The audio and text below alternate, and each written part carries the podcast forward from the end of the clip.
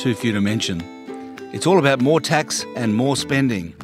If it wasn't less than 12 months since the last election, you'd call it an election budget, and you could certainly call it a Labor budget rather than a coalition one. But to analyse it, we've put together a great panel. Annette Beacher of TD Securities in Singapore, David Plank, the Chief Australian Economist at ANZ, and housing expert Louis Christopher of SQM Research. David headed his post budget reflections Little Carrots, Big Sticks, and Plenty of Steel. I started our discussion by asking him what he meant by the steel. Well, all the infrastructure. So they're going to be building a lot of railways. So that was just a, a way of capturing, I suppose, the the combination of uh, some increases in spending, a couple of big tax increases, and uh, a lot of money being devoted to infrastructure. You've seen a lot of budgets down the years, I guess. And what's your overall impression of this one? Well, I think it's uh, very much a tax and spend budget. It is trying to change the game on infrastructure, which I think is a, is a, a tick, as long as I suppose the, the effort to get the infrastructure done doesn't lower the quality of that spending. But um, you know, other other than that, I don't think there's a much that can be said in terms of reform. And uh, you know, I think there's a number of challenges or risks given the the reliance, the complete reliance on higher revenue to close the gap with um, spending rather than uh, looking to uh, or keep reduce spending as a percentage of GDP. I mean, that may reflect the realities of the Senate, perhaps, and the fact that the the government didn't see much point in trying to put up stuff that it, it knew or, or, was highly likely to be rejected. So perhaps that's uh, the reality of, of Parliament rather than the, the, real choice of the government. But I think from that perspective, they've essentially given up trying to um, reduce spending as a percentage of GDP. You've said there was no vision or genuine reform, so you're quite critical, Annette. I was less than impressed, uh, I guess, and I do take uh, note of, of David's political reality, and I, I, think they've chosen a political reality budget, and in, in a lot of ways, it was actually a Labor Party budget, certainly taxing the big end of town and giving the cash to the smaller end of town. So that uh, that political reality is is extremely disappointing from a reform point of view. There's absolutely nothing about broadening the tax base. In fact, the word tax I don't think even appeared. Uh, levy seems to be the gentler way of uh, introducing new taxes, and I guess I'm very concerned that the revenue raising expectations in the budget are, are wholly unrealistic. Uh, as, as David said, the, the share of spending to GDP is practically unmoved at 25%, and yet we're expected to believe this massive jump uh, in revenue raising capabilities uh, as a share of GDP over the forward estimates.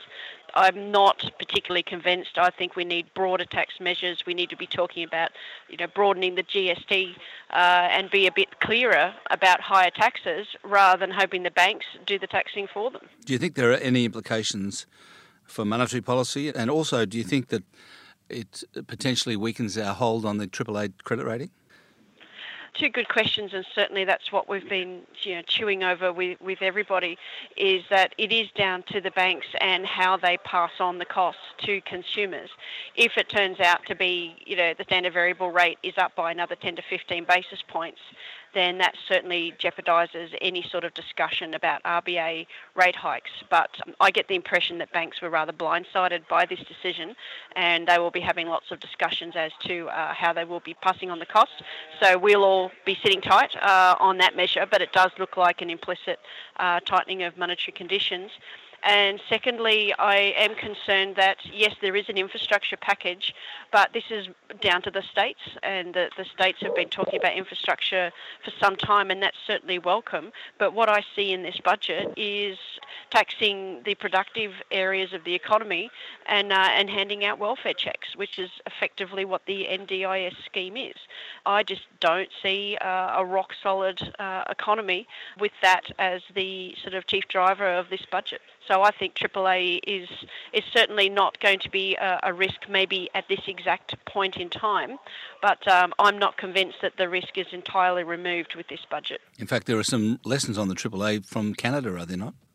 There certainly is, uh, and I've uh, had the experience this morning of Moody's downgrading the Canadian banks, uh, of which I work for one of them, and a lot of the risks that Moody's has cited is uh, easily substitute the word Canada um, for Australia in terms of the vulnerabilities of the household sector and in turn vulnerabilities on the banking sector.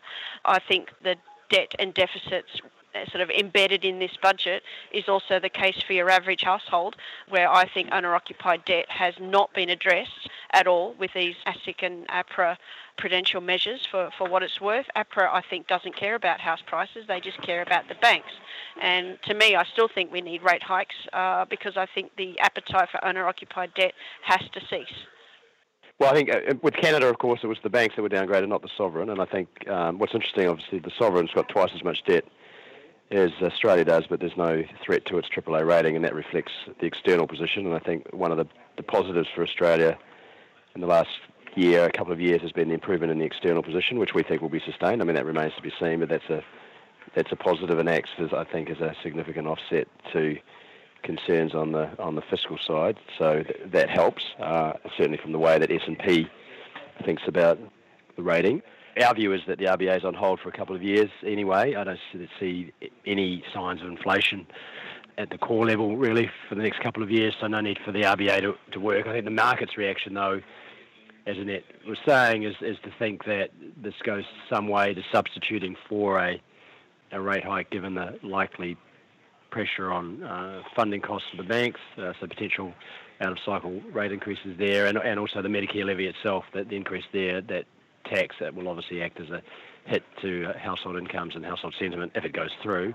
So both of those act as sort of constraints on the spending, whereas the infrastructure was largely expected, uh, certainly for the next couple of years. The much greater infrastructure in the out years, I think, was a positive surprise uh, from a growth perspective. Again, cautioning about how it's done and, and, and the quality of that spending. But focusing on the next couple of years, the infrastructure that we got was largely expected. It was the surprise was on the on the tax side, which is a good segue, I think, to um, housing affordability. And there was quite a few things in the budget on on that subject. Louis, what's your overall impression of the measures that they've taken in the budget?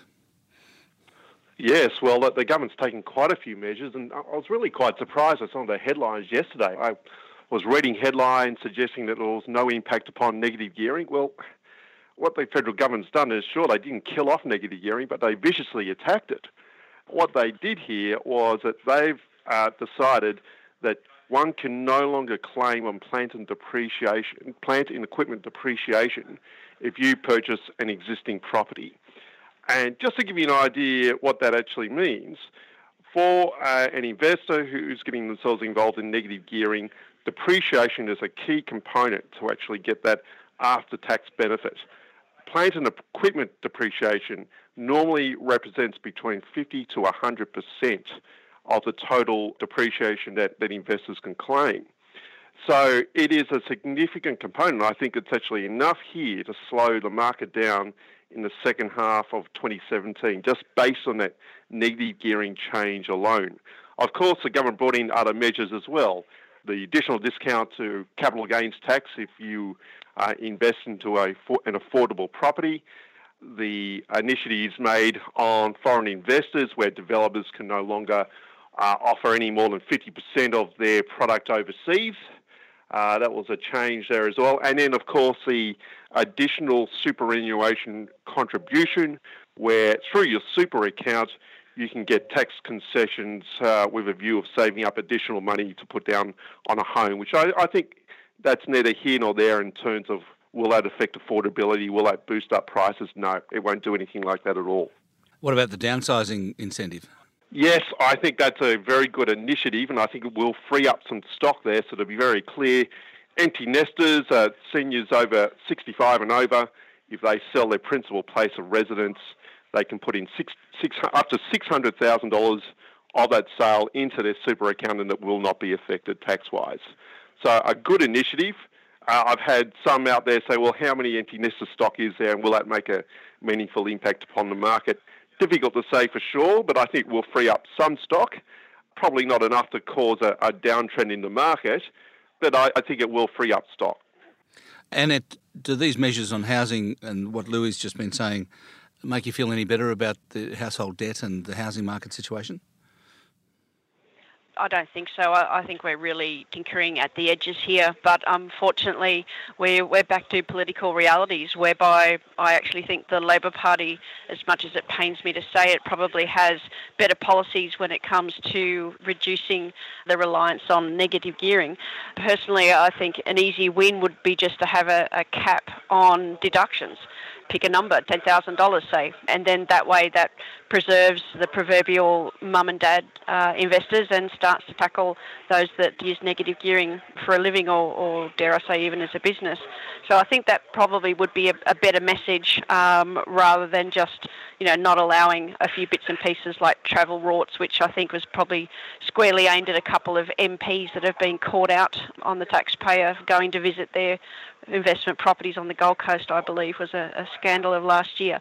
Again, I think it's more about political realities than actually tackling the problem, and I don't think access to super is a particularly attractive way either of trying to reduce housing demand. All this government has done is prove that superannuation is no longer the tool that it used to be. No one can trust it, and uh, and I still think the, the overall tax mix and tax incentives still tells you to put all your money in your house and continue to collect your pension. Yeah, I didn't even know about this travel thing. I wish I had. I would have bought a house on Daydream Island or something. can, can, I just step in there and say something though? Plant and equipment depreciation is definitely material. This is the biggest attack upon negative gearing since the 1980s. Let's not underestimate it. It will definitely have an impact upon the market. Investors will be deterred. Lots of investors look at the overall negative gearing benefit, and, and effectively, we're cutting the negative gearing benefit by half just on this one measure alone. You reckon it's by half? Explain that a bit more detail. Yeah, okay. So if you buy an existing property that is greater than 20 years old, all the deductibles there, you have, of course, the interest expense deductible.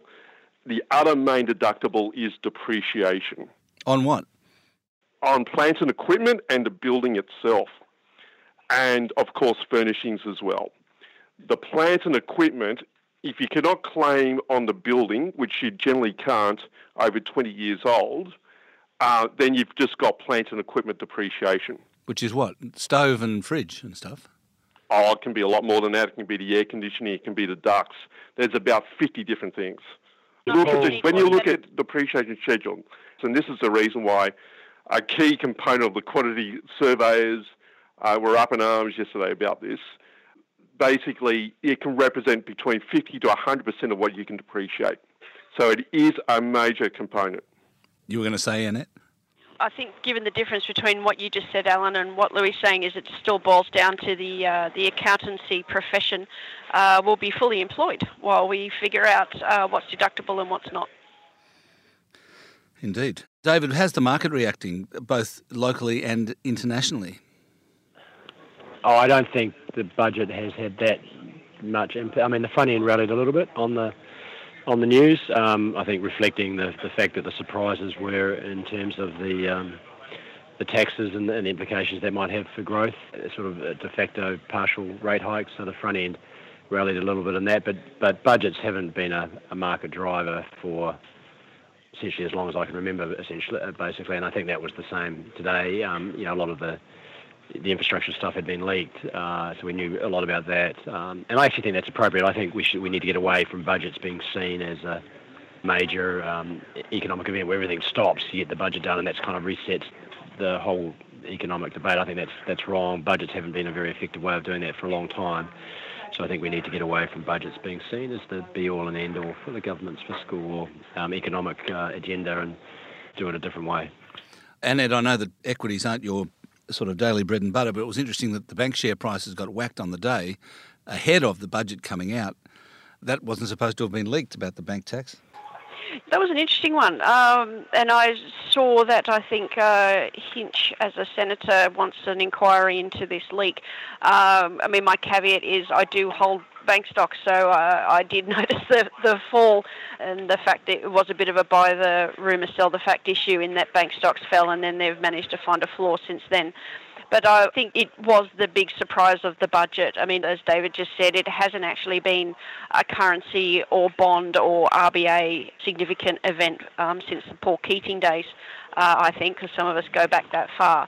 but the fact that the banks were were noted as the heavy lifter on the revenue front that was unexpected, and I was actually. Uh, conducting a, a, an interview on CNBC, and someone asked one of the other panelists, you know, what do you think of the bank levy? And he basically said, I don't know anything about it, which just shows how quickly it went from a rumour to a fact to the banks being sold to the budget being leaked, I think is in a matter of four or five hours. Um, so I think something does need to be examined. I think that is a big leak and I think should be investigated. It certainly was. And, and in fact, it was noticeable that the bank share prices fell at the opening. So it was, seems to have the leak happened before the opening, possibly overnight. It wasn't during the course of the day, and it certainly didn't come out of the lockup, which started at 1.30. Yeah, I think someone needs to look closely at the timeline on that one. Louis, obviously, the housing construction has helped the transition of the Australian economy broadly out of the collapse of the mining boom. And firstly, do you think in general that construction boost is finished? And is there anything in the budget that will likely prolong it? On our numbers, construction and completions will peak uh, early next year. When you consider the recent downtrend, and it seems to be quite a sustainable downtrend now in building approvals, that, that's yet more evidence that we will see a peak next year. And just recall that uh, this time last year, the Reserve Bank and other bodies were quite concerned of an oversupply in the market, particularly the Sydney, Melbourne, and Brisbane markets. Well, as it's turned out, the only oversupply we're really seeing is in Brisbane. Uh, Sydney and Melbourne are recording vacancy rates of 2 to under 2%. Uh, Melbourne's actually on a downtrend with vacancy rates, and this is being driven predominantly by larger than expected population growth rates. Melbourne's been rising by 2.4% per annum. That's the size or greater than the size of the MCG now each and every year. Sydney's rising by 95,000 people a year. I think it's actually concerning that now that uh, construction is going to peak, it does have some negative ramifications for the economy. As you've rightly said, it's been one of the uh, buffers in the economy while the, while we've had a mining downturn. Overall, when I look at this budget, I think it's actually a little bit of a dampener on property, and so we could have an issue with rents later in 2018, where rents will accelerate well and truly above the CPI. David, obviously, with the housing construction boom potentially coming to an end, a lot of people, uh, people have been looking for what's next in terms of the transition of the economy, and a lot of uh, focus has been on infrastructure uh, for that. Do you think that what we've got in the budget will actually provide that kind of underpinning for the economy as the construction, the residential construction boom comes to an end? Well, I think it's important to take into account the fact that the, the mining downturn is almost over. So the housing construction phase and the fact that it won't be adding to GDP probably by the end of this year actually happens to coincide with essentially the end of the, the mining downturn. So in a way, the transition's over. So I think that the timing works out pretty well. Um, so I don't think we need housing to fill the gap from mining because there won't be any gap from mining to fill by the end of this year. Infrastructure will be important. There is a massive uh, step up in infrastructure over the next couple of years, and given just the usual way these timelines work, I suspect the peak in infrastructure will be a few years further out than is currently in the numbers because some of what's currently in the numbers will get delayed and pushed out further. So that will act as a, source of growth for a couple of years at least. You know, we'll get continued growth out of uh, service sector. We'll get continued growth out of exports. So there's you know there's lots of uh, areas. For me, I'm not that worried about growth. I think growth will be in the two and a half to three percent range for the next couple of years, most likely, absent a, a, global downturn. The one risk that does worry me is more on the consumer side, where clearly uh, consumers, in, certainly in the first quarter of this year, have decided to pull back in spending quite hard. Uh, it looks like the savings rate is probably heading higher. So um, that creates a, a, a, downside risk for most people's forecasts. Certainly, the, the Treasury's forecasts have the savings rate continuing to fall, and it looks like certainly on our estimate and our modelling that the household saving rate uh, jumped in Q1 and probably uh, it probably won't continue to rise, but I think the, the fall in the household savings rate is over. So if income growth remains weak, which seems reasonable to expect for the rest of this year at least, then I think there's some downside risks on uh, household consumption. So that's probably, in my mind, where the, the major downside risks to the economy are at the moment rather than on housing, mining, infrastructure. It, do you agree with that in terms of the risks? Where, where do you see the downside risks, and, and do you go along with the forecast in the budget? I certainly see downside risks probably more on the nominal side. Some of the wage assumptions were probably a little on the heroic side, uh, I think. I think the global pressure on wages will continue to be to the downside. Uh, and this is a short-term and, and medium-term proposition. So it's, that's about the only task I really take with the budget on that side. But other than that, I'm generally with uh, with David on that front. I mean, growth being two and a half to three percent. Uh, half of that is still the consumer, adding probably one and a half percentage points to GDP in, in annual terms. That's well below trend and expected to stay well below trend. I think debt saturated consumers will, will just be continuing to consume sort of more modestly compared with past cycles. The housing cycle has been adding half a percent to GDP in the last couple of years, and that will whittle away um, to zero. So it will actually be down to this infrastructure spend. There was implications in the budget that some infrastructure projects appear to be shovel ready. I'm probably a little sceptical on that. Australia doesn't do anything without a couple of papers and a couple of changes of government and a couple of consults. So it would be nice if infrastructure steps in uh, immediately to make up the difference. I guess we may have a, a, small patch whereby housing stops contributing to growth and infrastructure is yet to step in and breach the gap. So that leaves us probably at two and a half briefly rather than three. But net net, I didn't really have any, any issues with the fact that we're likely to muddle along for a lot longer. I don't see any particular downside risk. I just see a muddle along risk. Just on the infrastructure, I thought the proposal to buy the states by Victoria and New South Wales out of Snowy Hydro, the 87% that they own, was clever because that's infrastructure money that goes straight to the states where it belongs. Oh, absolutely. And I think the federal government should actually trim back its interference with the state, particularly on education policy. I think that was something that was started with Gillard because we all know how passionate Gillard was about education. I think the feds should go back to doing what they do best, which is you know national security and, and things of national importance, rather than trying to tell the states where to uh, allocate their funds when it comes to infrastructure and, and, education. But I think that's a bit of a, a pie in the sky uh, wish list from my side. Louis, just finally, do you think that the decline in consumption and the increase in the savings rate is tied to the housing cycle? I think there is some relationship there for sure. Uh, when you have very high private debt levels, uh, that reduces uh, your disposable income. Uh, your, the servicing rates have been rising, uh, in our view, uh, and may well in part explain why we've been having worse than expected retail results coming through. Thanks very much, everybody. It's been uh, fantastic and really interesting. I really appreciate your giving us that, that time this morning. Pleasure. Thank you. Cheers.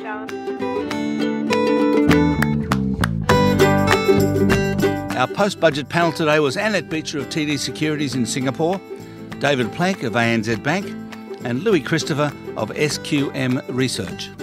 Thanks as always to my constant team, and thanks to ISM Studios for the music. I'll see you in your inbox on Saturday morning.